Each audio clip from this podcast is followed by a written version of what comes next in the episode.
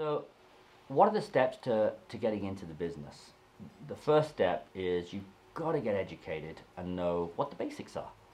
What can I do? What can I not do?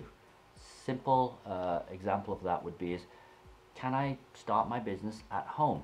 The answer is absolutely not. So no commercial cannabis can be done in a residential environment whatsoever. So I mean, it's things like that that you need to kind of understand from day one so you can start putting together a, a plan of how you'd move forward.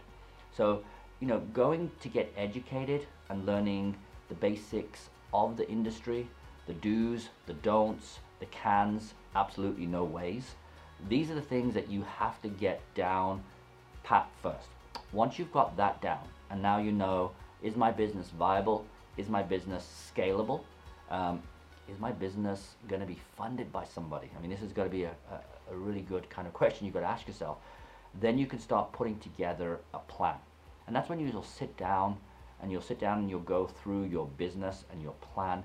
And we will outline for you a step by step process and guide to get you from point A to point B. And point B is where you're actually in business actually producing, cultivating, selling, whatever that is for you.